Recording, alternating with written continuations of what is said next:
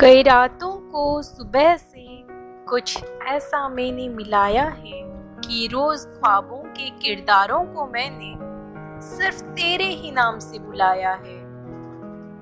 जिंदगी के कई गम को बस तेरे खुशियों से भुलाया है।